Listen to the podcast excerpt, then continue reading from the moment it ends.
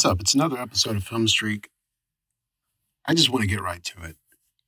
This movie, uh, this is about J. Robert Oppenheimer. It's about the atomic bomb. It's about World War II. It's about a lot of things, right? But I really think it's about something way bigger than any of those, any of those things. And that thing that it is about, if you can believe it, this is the way I see it. It's about power. Not just the power of atomic energy or uh, the power of physics or science. I mean, it's about the power of one man's determination, of his genius, of a nation, of a government, of so many different things. It's about the power of power itself and how it can be wielded and how it can be dangerous. And when it goes into the wrong hands, how it can be corrosive, all that kind of stuff. And the reason I say it's about more than, I guess, what you see on the surface than the plot and the characters is because this film does a few things that are are unusual for the type of movie that it is, or at least that it's proposing to be. You know, on its surface, it does seem like, well, this is kind of a straight historical biopic kind of deal. But it does some things that uh, are a little bit maybe fantastical. Uh, certainly m- more um, I don't know. It's it takes some license, right? I mean, even in the very beginning of the film, where we don't really know this man or the, or the character, let's say, of J. Robert Oppenheimer, and it's either something that really happened or maybe it was in his mind that it happened, where he attempted to possibly poison or kill someone that he went to school. I think it was like his teacher or professor. That's kind of wild, you know? And I guess there's some doubt as to whether that is actually what happened or even the way it happened. I don't know. I took it more as a, a little bit of symbolism versus this is an actual event that occurred. But the film even does some other things where there's a character that he has a relationship with, uh, played by Florence Pugh, who, I mean, f- for one, like a Christopher Nolan film, traditionally, typically, whatever, there's no real intense love scene or sex scene. And this film has it uh, a few times. And I think it's relating to the intensity of this relationship with this character, supposedly, allegedly, who knows? But the fact that it is a, it, in imagery and the way it's depicted for a Christopher Nolan film, it's pretty graphic. It's pretty explicit. And not only that, but it is uh, imagery, especially of Cillian Murphy and Florence Pugh naked having sex, but it's in the middle of a hearing for this Atomic Energy Commission. And it's totally out of left field. But the idea, I think, is that these moments or this relationship or the passion of it all uh, was something that stayed with him, stayed in his mind, and it was infused into other moments. So that's a big thing that's really uh, uh, out of left field. You don't really see that in, in typical Christopher Nolan films. So that's where I feel like it's done on purpose. It's not done to be gratuitous or uh, just to shock. I mean, there is a purpose to it. And then, of course, the last or the, the other most notable part of the film is after the test, after the Trinity test, after uh, the bombs are dropped on Japan.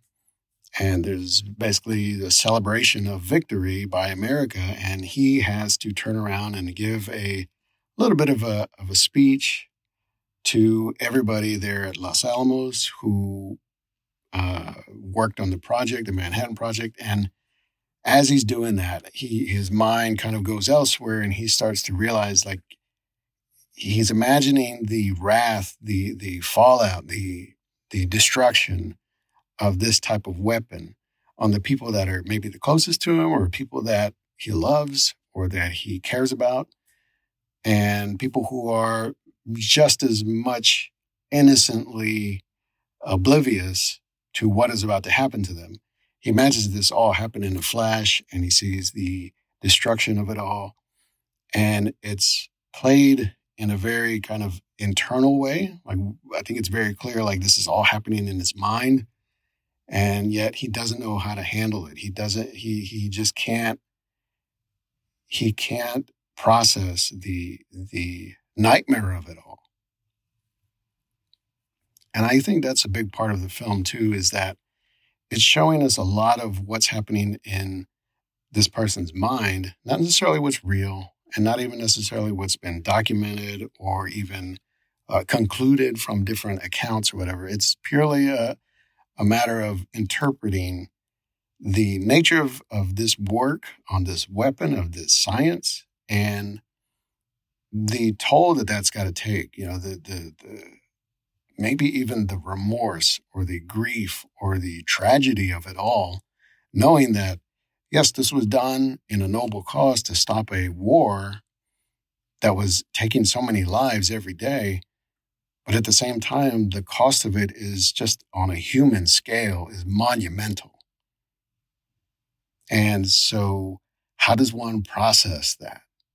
How does one process being the source of that destruction? And so I guess that's a big part of the film. That's a big part of this character study of trying to understand the mind that imagined and built this kind of technology, this weapon, but also the the nation, the the the entity that needed it and whatever it was willing to do to not only develop it, but to protect it even against the very man who created it, right? So that's a big part of the film as we see the government essentially turn on Oppenheimer and kind of publicly crucify him for his very clear and very rational speaking out against the use of these kinds of weapons and the escalation of it, which of course is exactly what ends up happening. And yet, it's something that for all the noble uh, scientific enterprise of it all, it really came down to we just needed a way to kill a lot of people very quickly. And it's it's hard to find any redeeming value in that. And I think that is a big point of the film is trying to depict what kind of a toll that all took on Oppenheimer throughout his life from the days of just understanding the science and the scale of it all, the scope of it, but then into turning that into a weapon and then seeing the fallout, seeing the destruction of it all, and even to the point where his own life comes apart in the process. That's a big part of this film. And so that's why I think this really is about power. It's about the power that's wielded by so many different hands with so many different intentions, with different objectives in mind. And sometimes it's, it's, it's unforeseen the types of consequences they can have, right? I, I think that's the idea is this bomb was meant with certain purposes certain goals that had to be accomplished. But the fact is that it made the world, it made all of human history different from that point on. And those are points that are illustrated and, and even characters kind of verbalize it at different points in the movie. And being so removed from all of that now, like even just being removed from the Cold War itself, uh, by what, 20 plus years at this point? No, 30 plus years. That's a big difference because there are people that are fully grown and living in the world today that don't understand that type of cloud that hung over every day of everything that you did in the world. Now, I grew up in that time. I grew up in the 80s. Well, I was a kid at that point, but I kind of understood. Like the bad guys were out there and they had a very clear designation. You knew who they were, you knew where they were from. But what wasn't always clear is just how much insane destruction they could rain down on you, right? And so it was always a matter of, you know, it would just essentially be the end of the world if we were ever attacked. And it's really hard to understand that now, I think. There are parts of history in the last 20 or 30 years that, I mean, something like 9 11, the events of that day and what that all meant, that was certainly a change in how the world perceived threats and common interests, let's say. But never like in that period during the Cold War from the 50s on through into the early 90s, where the the idea that the entire world and basically everybody would come to a standstill if somebody just decided to pop off. And that kind of fear, it doesn't really exist in the same way. Maybe it exists in different ways. But the fact that uh, this movie tries to really educate us, or at least predict, retroactively, of course, but it tries to show us that there were people that not only were able to dream this stuff up, but able to understand what would come after it. And despite their own best efforts, they they they were on a mission to still make it happen. And they ended up having to live with it somehow. And so to me, that's the idea is the ability to destroy the entire world that we know. That's unimaginable power. That's something that these days it would be, oh, this is a, villain in a superhero movie that can somehow destroy the world with a snap of his fingers, right? Here, th- this is a very real thing that was happening, or this was at least the theoretical outcome if this just played out far enough, right? So I think now it's like this idea is so so distant. It's almost it's actually just fantasy. But in the truth, there is a reality to it. And the reality still kind of exists today. It's not like nuclear weapons are gone. They still exist and they are still potentially a threat. We've seen that in the developments with Russia and Ukraine, that that is something that is still very much on the table. Now, it may be far off to the edge of the table at this point, but it's still in play. And so I think uh, the, the main takeaway for me for this film wasn't so much about the uh, performances, even though they were all great, all solid, such a deep cast in this movie, really doing a lot of work, even with very little screen time for some people, but really making it all count. Uh, the, even the the plot itself, the the the way it's constructed, you've got these three threads that are kind of running parallel to each other, and uh, you know, understanding some of Christopher Nolan's sort of writing and, and structural tricks that he has done in films, I thought this would be a, a, a strange way to construct this until you get to the end and you realize, okay, we've been building to this project of building this weapon and then we're going to test it. And that's going to be the big moment of the film.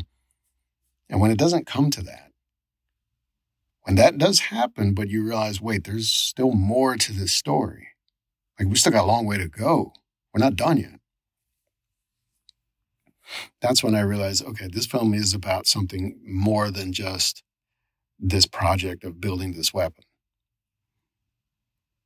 And so that to me, that was the eye opener. And I, I wonder if people would really understand or, or are getting that from this film. Because I think a lot of, let's say, the marketing or whatever, the hype over this has been, oh, this is going to be a big movie about the atomic bomb.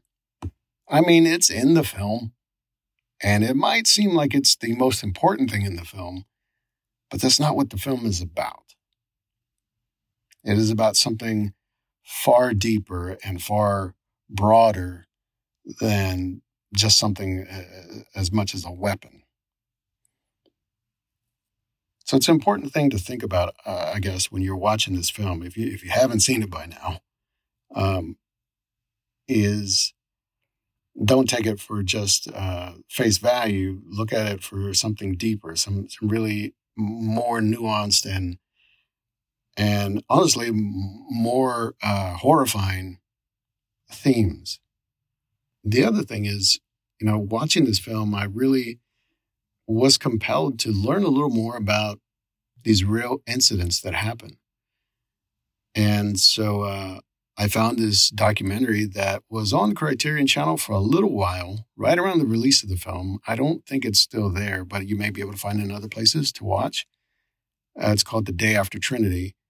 And that's a documentary that it was done in 1980.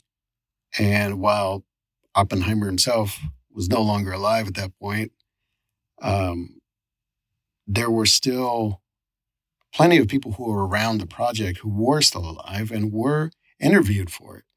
And it even goes into a little bit of Oppenheimer's upbringing, his childhood in New Mexico, and how that played into the decision to have the project itself staged there in Los Alamos. And so there's a lot of bigger context for the man and his life.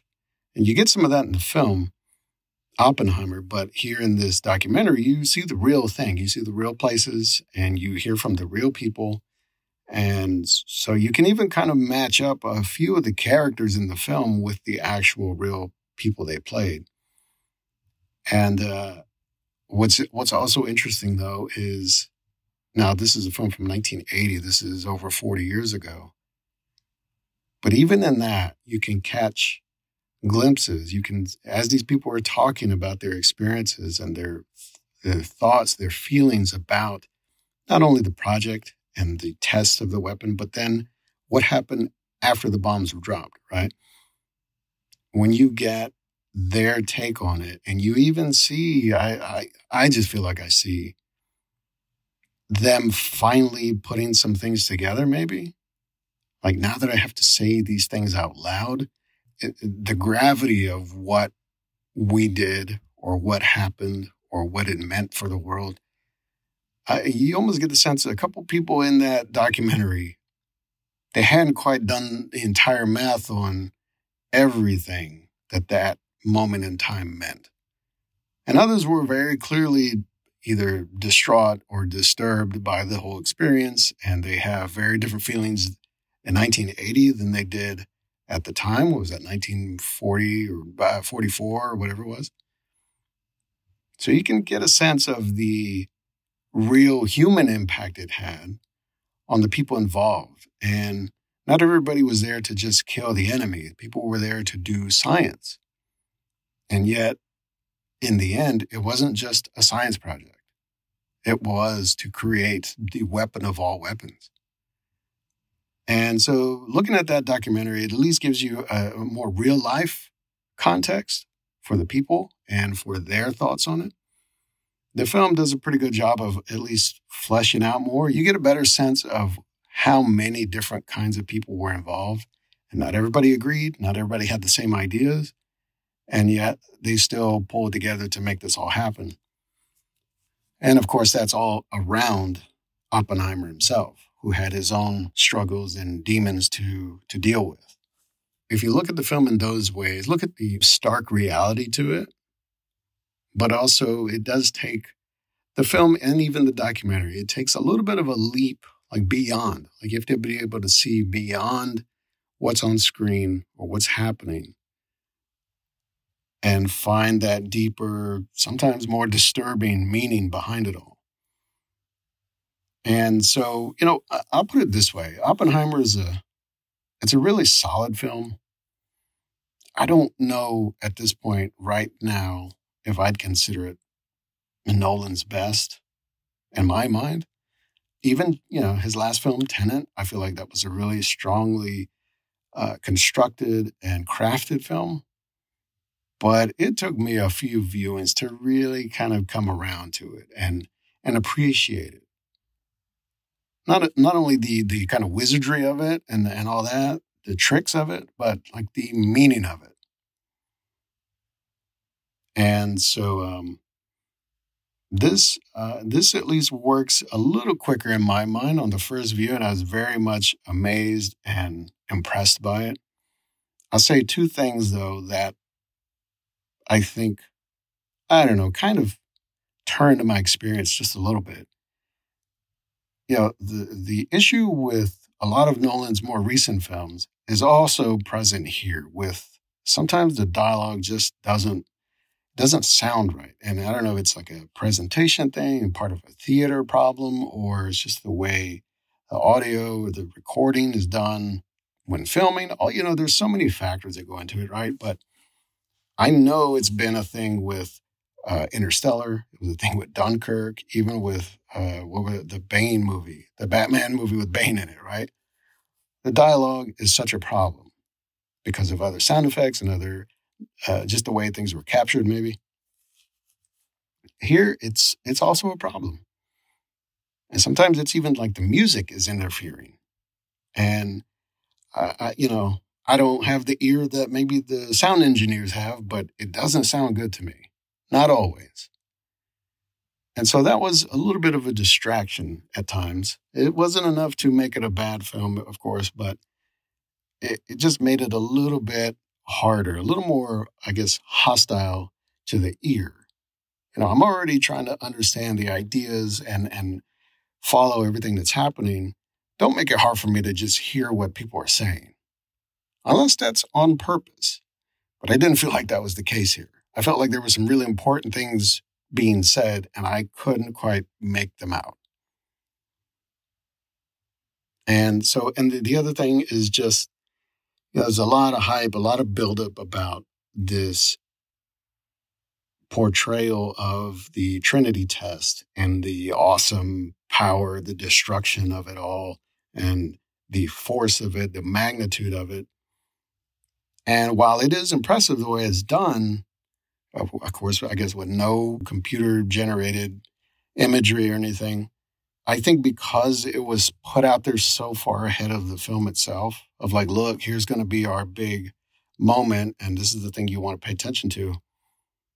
In my own mind, I just started going in my own direction with it. It's like, how are they going to depict this? What is this going to look like? What is the most nightmarish, hellish moment, uh, the, the imagery that they would have to use to make this thing really just like push me into the back of my seat?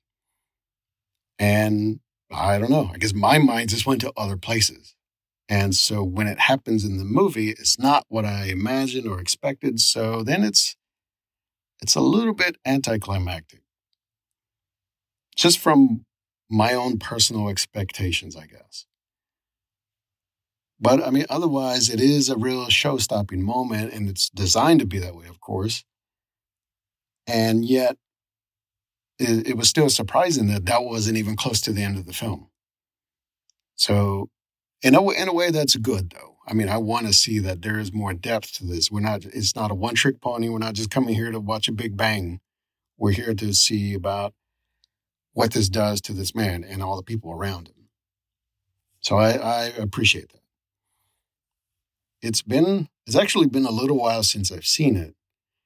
And I've kind of held off because coming out of the theater,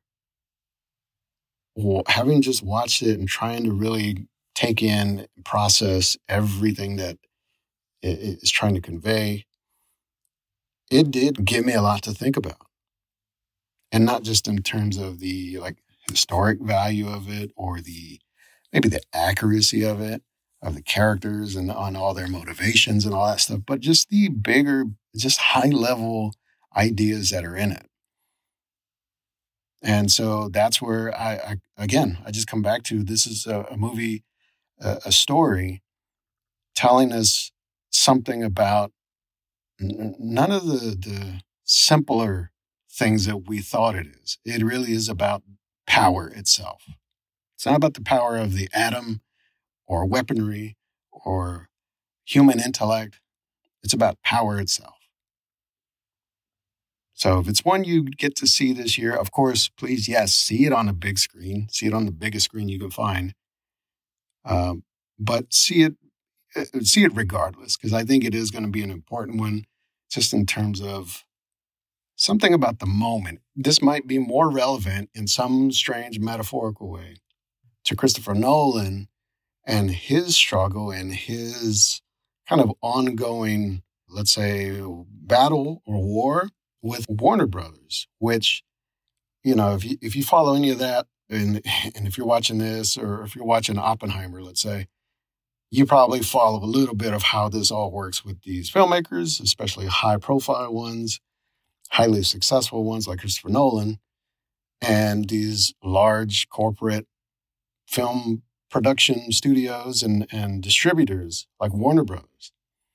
And so, you know, of course, the story that look, he put out Tenet. He thought this was going to be the film that's going to save movies, bring people back to the theaters during a pandemic, and didn't quite do that. And I think maybe at this point, the take is that some people really weren't as blown away by the whole thing as they thought they were going to be, because I'm sure part of the the whole moment was, well, we just get to get out of the house and go see a quality film by a quality filmmaker.